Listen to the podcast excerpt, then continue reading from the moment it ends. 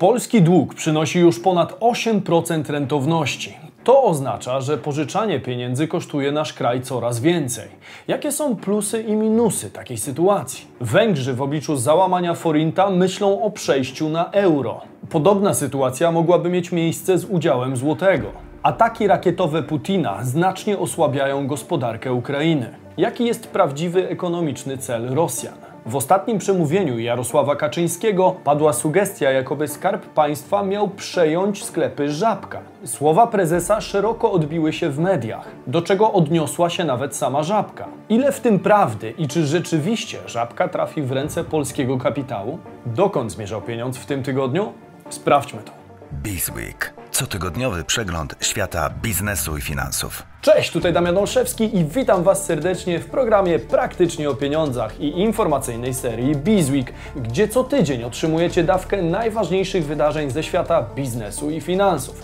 Warto subskrybować kanał, aby wiedzieć, co dzieje się w naszych portfelach, a jak zwykle dzieje się sporo. Zatem bez zbędnego przedłużania, czas to pieniądz, więc Zaczynajmy. Polskie obligacje są rekordowo tanie. To okazja czy ostrzeżenie? Rentowności polskich obligacji dziesięcioletnich ustanowiły nowy rekord, nieznacznie przewyższając szczyt z czerwca. Polski dług przynosi już ponad 8% rentowności. Jest to sytuacja zarówno dobra, jak i niebezpieczna.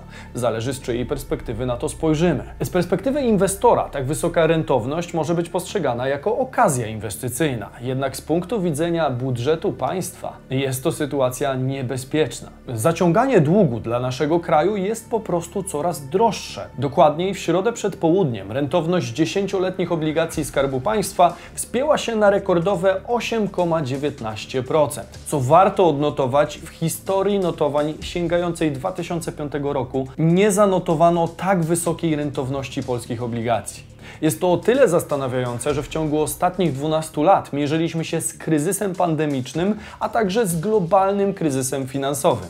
Nawet po upadku Lehman Brothers rentowność naszych obligacji nie wspięła się tak wysoko i wtedy zatrzymała się na poziomie 7,81%. Teraz jednak jesteśmy w innej sytuacji, o czym mówią chociażby eksperci z Santander Bank Polska. Mając w pamięci ostatnie awarie gazociągów NS1 i NS2, rynki obawiają się, że problemy problemy energetyczne w Europie mogą w nadchodzących miesiącach jedynie narastać. Jeżeli nie oglądaliście jeszcze Bizweeka, w którym wspominałem o awarii dwóch bardzo ważnych dla Europy gazociągów, to możecie go zobaczyć tutaj. Część z Was zastanawia się pewnie, co oznacza rentowność i jej wzrost. Rentowność obligacji to najprościej rzecz ujmując stopa zwrotu z zainwestowanego kapitału. Wzrost rentowności obligacji sygnalizuje wzrost ryzyka i spadek jej ceny rynkowej. Aby pokazać Wam skalę problemu, bądź dla niektórych niektórych okazji. Przypomnę, że rok temu dziesięciolatki płaciły inwestorom nieco ponad 2%, a dwa lata temu zaledwie 1,1%. W przypadku założenia, że na początku 2023 roku inflacja rzeczywiście zacznie się obniżać, a kraj nie będzie miał problemów z wiarygodnością kredytową, to taki papier płacący rok w rok 8% może wyglądać naprawdę atrakcyjnie. Oczywiście nikt z nas nie jest w stanie zagwarantować takiego scenariusza, bo równie dobrze NBP może może schodzić do poziomu celu inflacyjnego, na przykład do 2025 roku, czy nawet dużo później. W inwestowaniu zawsze istnieje jakieś ryzyko, ale tak czy owak musimy opierać się na jakichś założeniach co do przyszłych wydarzeń. Aktualnie mierzymy się z kryzysem, ale w przeciągu kilku lat gospodarka powinna wyjść na lepsze tory, a wtedy 8% stopa zwrotu może być całkiem niezłym wynikiem. Być może warto zatem postawić na długoterminowy scenariusz powrotu do względnej normy. A Wy, jak uważacie? Patrzycie na wycenę naszych obligacji jako na okazję, czy raczej ogólnospołeczne zagrożenie dla wydolności naszej gospodarki? Dajcie znać w komentarzu. Gospodarczy cel rakietowych ataków Putina. A teraz odrobina geopolityki, która chcąc nie chcąc często oddziałuje na kwestie ekonomiczne w naszym regionie, ale i na całym świecie. W poniedziałek Rosjanie przeprowadzili zmasowany atak rakietowy na ukraińskie miasta, w tym na Kijów i Lwów. W transmitowanym przez rosyjską telewizję wystąpieniu prezydent Władimir Putin powiedział, że za pomocą pocisków dalekiego zasięgu Rosja przeprowadziła ataki rakietowe wymierzone w ukraińską infrastrukturę energetyczną, wojskową i komunikacyjną w odwecie za atak na kluczowy most łączący Federację Rosyjską z anektowanym w 2014 roku przez Rosję Krymem. Dlaczego skupiono się właśnie na niszczeniu tego rodzaju infrastruktury? Ma to oczywiście zniechęcić Ukraińców do dalszej ofensywy na froncie, ale przede wszystkim celem jest trwałe zniszczenie potencjału gospodarczego. Już teraz się to sprawdza, ponieważ niedobory energii unieruchamiają znaczną część tamtejszych firm i dużych zakładów przemysłowych, ale także małych i średnich przedsiębiorstw. Widać, że Rosjanie chcą w pewien sposób ukarać Ukraińców za stawiany opór. Infrastruktura krytyczna zaatakowanego państwa jest stale i niestety sukcesywnie niszczona, co będzie miało ogromne przełożenie na potencjał gospodarczy. Aktualnie Bank Światowy przewiduje, że ukraińska gospodarka skurczy się w tym roku o około 35%, ale spadek ten pewnie nadal będzie się pogłębiał. To stawia Ukraińców, którzy i tak w dużej mierze utrzymywani są przy właściwej wydolności finansowej przez Zachód, w coraz cięższej sytuacji ekonomicznej. O celu Rosjan trafnie mówił Sławomir Matuszak z Ośrodka Studiów Wschodnich. Zdaje się, że celem ataku Rosjan jest przede wszystkim ludność cywilna, ale także działająca jeszcze gospodarka. Zniszczenie jej to jeden z priorytetów Moskwy w obliczu porażek na froncie. Powstaje jednak pytanie, jak długo tak zmasowany rakietowy atak Rosjan może się utrzymać. Nie znamy jeszcze szczegółów, a ataki rakietowe cały czas trwają ale już wiadomo, że część normalnie działających dotychczas zakładów przemysłowych będzie miało spore problemy. Z powodu bombardowania i częstych alarmów trudno również mówić o normalnej działalności małych i średnich przedsiębiorstw. Niestety dla przebiegu wojny Rosja wyciąga wnioski i zorientowała się, że takie ataki, których wynikiem mogłyby być m.in. niedobory energii w całym kraju, mogą pokrzyżować plany Ukraińców na szybkie odbudowanie gospodarki. Kijów również zdał sobie sprawę, że sukces wojny w dużej mierze zależy od przetrwania przedsiębiorczości i dalszego podtrzymywania gospodarki przy życiu. W związku z tym rząd realizuje specjalny program przenoszenia części przedsiębiorstw bezpośrednio dotkniętych wojną w głąb kraju i zgodnie z przekazanymi informacjami agencji Reutera, z przeniesionych 700 podmiotów już 380 wznowiło działalność. Celem jest również odbicie ukraińskiej gospodarki już w przyszłym roku o około 15%, co pomimo efektu bardzo niskiej bazy i tak byłoby dobrym wynikiem w obliczu obecnej sytuacji wojennej. Zresztą, jak sądzicie, czy mimo wojny Ukraińcom uda się powoli odbudowywać potencjał gospodarczy? Dajcie znać w komentarzu. Afera w Radzie Polityki Pieniężnej. Dość nieprzyjemna sytuacja w szeregach Rady zaczęła się od opublikowania przez członkinię Rady Joannę Tyrowicz własnego komunikatu RPP wraz z uzasadnieniem. Zdaniem Tyrowicz RPP nie podejmuje, wbrew oficjalnemu brzmieniu komunikatu RPP, działań niezbędnych do zapewnienia stabilności makroekonomicznej i finansowej, w tym przede wszystkim w celu ograniczenia ryzyka utrwalenia się podwyższonej inflacji. Tyrowicz we własnej wersji komunikatu po posiedzeniu RPP ocenia sytuację następująco. Rada dotychczas luzuje politykę pieniężną, spodziewając się wbrew danym obniżenia się dynamiki aktywności gospodarczej. Poza spadkiem płac realnych niewiele wskazuje na obniżanie się inflacji w Polsce w kierunku celu inflacyjnego NBP. Jednocześnie ze względu na skalę i trwałość oddziaływania obecnych szoków, które pozostają poza wpływem krajowej polityki pieniężnej, powrót inflacji do celu inflacyjnego NBP może nie nastąpić nawet przez kilka lat. Obniżaniu inflacji sprzyjałoby także umocnienie złotego, ale nie ma podstaw się go spodziewać przy bieżącym policy mix, połączenie polityki pieniężnej prowadzonej przez RPP i bank centralny oraz fiskalnych działań rządu. Po tym komunikacie mogliśmy również obserwować wypowiedź członka RPP Przemysława Litwiniuka na antenie TOK FM.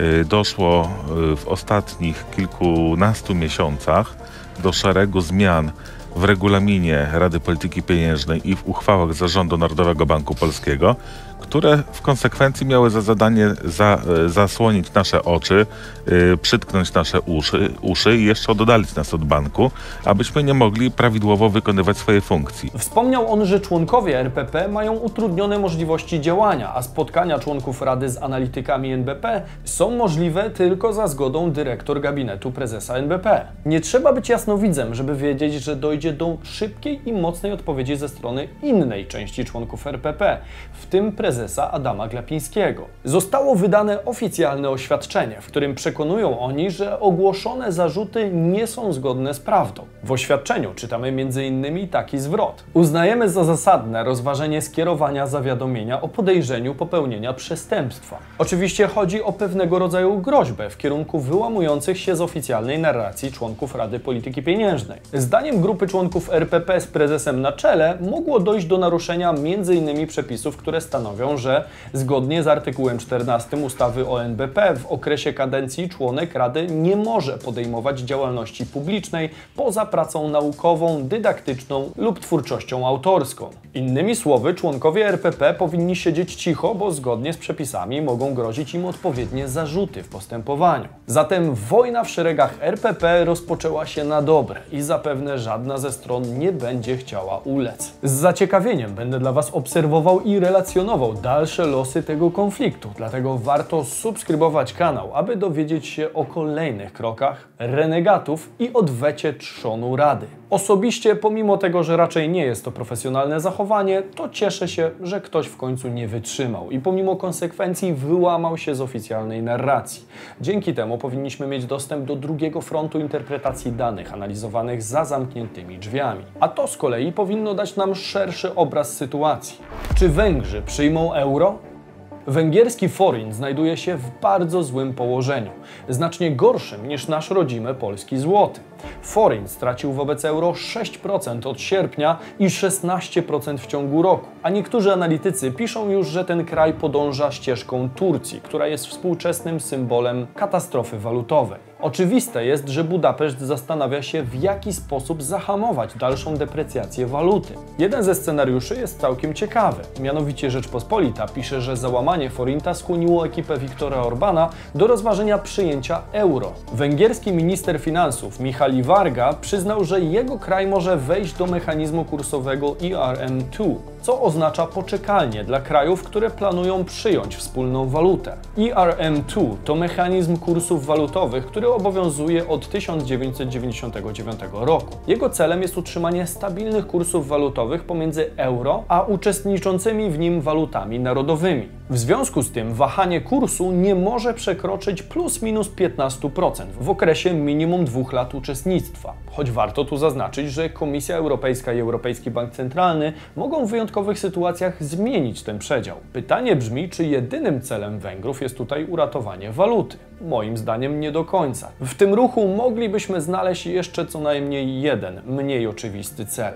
Według węgierskiego ministra finansów wejście do ERM2 będzie możliwe w przypadku porozumienia Budapesztu z Brukselą do końca roku w sprawie, no zgadnijcie, odblokowania wypłat unijnych funduszy, czyli słynne KPO. Zatem miałoby to oznaczać swego rodzaju polityczny barter. My pozbędziemy się narodowej waluty w zamian za miliardy euro z planu odbudowy. Jest to całkiem ciekawa strategia i być może okaże się skuteczna. Warto pamiętać, że Węgrzy mają znacznie gorszą relację z Unią niż Polska, mimo że my także nie uchodzimy za euroentuzjastów. Jeżeli Węgrom ta strategia przyniesie odpowiedni efekt, to trzeba pamiętać, że według ekspertów nasz kraj jest kolejnym w kolejce do takiej dramatycznej sytuacji. Ciekawe zatem, czy nie utoruje to drogi do podobnego pomysłu w Polsce. W skrajnej sytuacji zatem władza mogłaby zapewnić sobie dostęp do 58 miliardów euro poprzez porzucenie słabnącego złotego na rzecz euro. Nie wiem jak wy, ale ja nie mam większej wątpliwości, że pieniądze z KPO to pewnego rodzaju narzędzie politycznej represji. Taka olbrzymia gruszka na wierzbie gdzieś tam wysoko, którą przez długie miesiące czy nawet lata można kusić klasę polityczną danego kraju. Jak myślicie, czy nasi przedstawiciele dadzą się skusić na euro? A może chcielibyście zobaczyć odcinek, w którym przeanalizujemy dla Was, jak ta zmiana wpłynęłaby na gospodarkę i nasze portfele? Dajcie znać w komentarzu. Żabka zostanie odkupiona przez Skarb Państwa? W ostatnim wystąpieniu Jarosław Kaczyński wspomniał m.in. o ewentualnej repolonizacji sieci sklepów Żabka. I żabka, no wiecie Państwo przecież na pewno wszyscy, co to jest żabka. Te sklepy żabki, no też być może zostaną odkupione, także Idziemy w tym kierunku. Ta wypowiedź wywołała oczywiście sporą medialną burzę spekulacji na temat ewentualnych rozmów podmiotu, czyli żabki, ze skarbem państwa, czy też spółkami powiązanymi, które rzekomo miałyby ją przejąć. Zainteresowane tematem media w odpowiedzi na pytania otrzymały oficjalną odpowiedź od żabki o następującej treści. Relacjonowana wypowiedź nie odnosi się do żadnego konkretnego procesu z naszym udziałem, więc nie mamy podstaw do jej komentowania. To niestety wznieciło płomień ludzkiej ciekawości jeszcze bardziej. Cień podejrzeń o zamiary przejęcia żabki padł od razu na podmiot, dla którego przejęcia są ostatnio chlebem powszednim, czyli Orlen. Zatem i prezes koncernu, Daniel Obajtek, musiał odnieść się do tych spekulacji. Nie prowadzimy żadnych rozmów, nie analizujemy tematu i nie mamy planów kupna żabki, powiedział dziennikarzom prezes Orlenu. Oficjalna komunikacja Żabki popłynęła również od prezesa spółki do zaalarmowanych franczyzobiorców, gdzie kategorycznie zaprzeczono, aby cokolwiek takiego miało miejsce w następujących słowach. Szanowni Państwo, na pewno dotarły do Państwa medialne relacje dotyczące wypowiedzi prezesa Kaczyńskiego na temat Żabki. Zdajemy sobie sprawę, że Żabka jako marka o bardzo dużej rozpoznawalności bywa przywoływana w różnych kontekstach. Jednak aby nie pozostawiać żadnej przestrzeni do spekulacji pozbawionych podstaw, pragnę przekazać Państwu tą drogą zapewnienie, że nie braliśmy ani nie bierzemy udziału w żadnych rozmowach, a tym bardziej procesie, którego efektem miałaby być sprzedaż żabki podmiotom państwowym lub z udziałem Skarbu Państwa. Różnorodność wypowiedzi polityków to naturalna cecha demokracji. Naszą rolą jest zapobieganie domysłom i plotkom, które nie odzwierciedlają stanu faktycznego. Jak widać, waga tego typu słów wypowiadanych przez osobę o takiej pozycji w krajowej polityce jest naprawdę spora. Jednak zdaje się, że nie zawsze w polityce tego typu deklaracje odpowiednio się artykułuje, tylko nieraz rzuca się nimi na prawo czy lewo, aby potwierdzić wcześniejszą tezę przykładem. Żabka to potężny podmiot zarządzany przez amerykański fundusz CVC Capital Partners, który w 2023 roku planuje rozbudowę sieci do 10 tysięcy punktów w całej Polsce. To rozmiary, przy których nie można pozwolić sobie na zbytnie rozdmuchiwanie spekulacji związanych z ewentualnym przejęciem marki. Ta sytuacja otwiera jednak pewną dyskusję. Czy podmiot, który masowo połyka kolejne lokalne sklepy i powoli dąży do monopolizacji rynku, rzeczywiście nie powinien być polski? Albo mieć chociaż trochę udziału polskiego kapitału? Zatem czy repolonizacja żabki mogłaby być dobrym kierunkiem dla polskiego interesu? Porozmawiajmy o tym w sekcji komentarzy. Mówił Damian Olszewski, a to był Bizweek, wasz cotygodniowy przegląd najważniejszych informacji ze świata biznesu i finansów. Jeśli chcecie wiedzieć dokąd zmierzał pieniądz, wystarczy subskrypcja kanału czerwonym przyciskiem na dole, a nic Was nie ominie. Do zobaczenia jak zawsze w sobotę i niedzielę o 15. Cześć!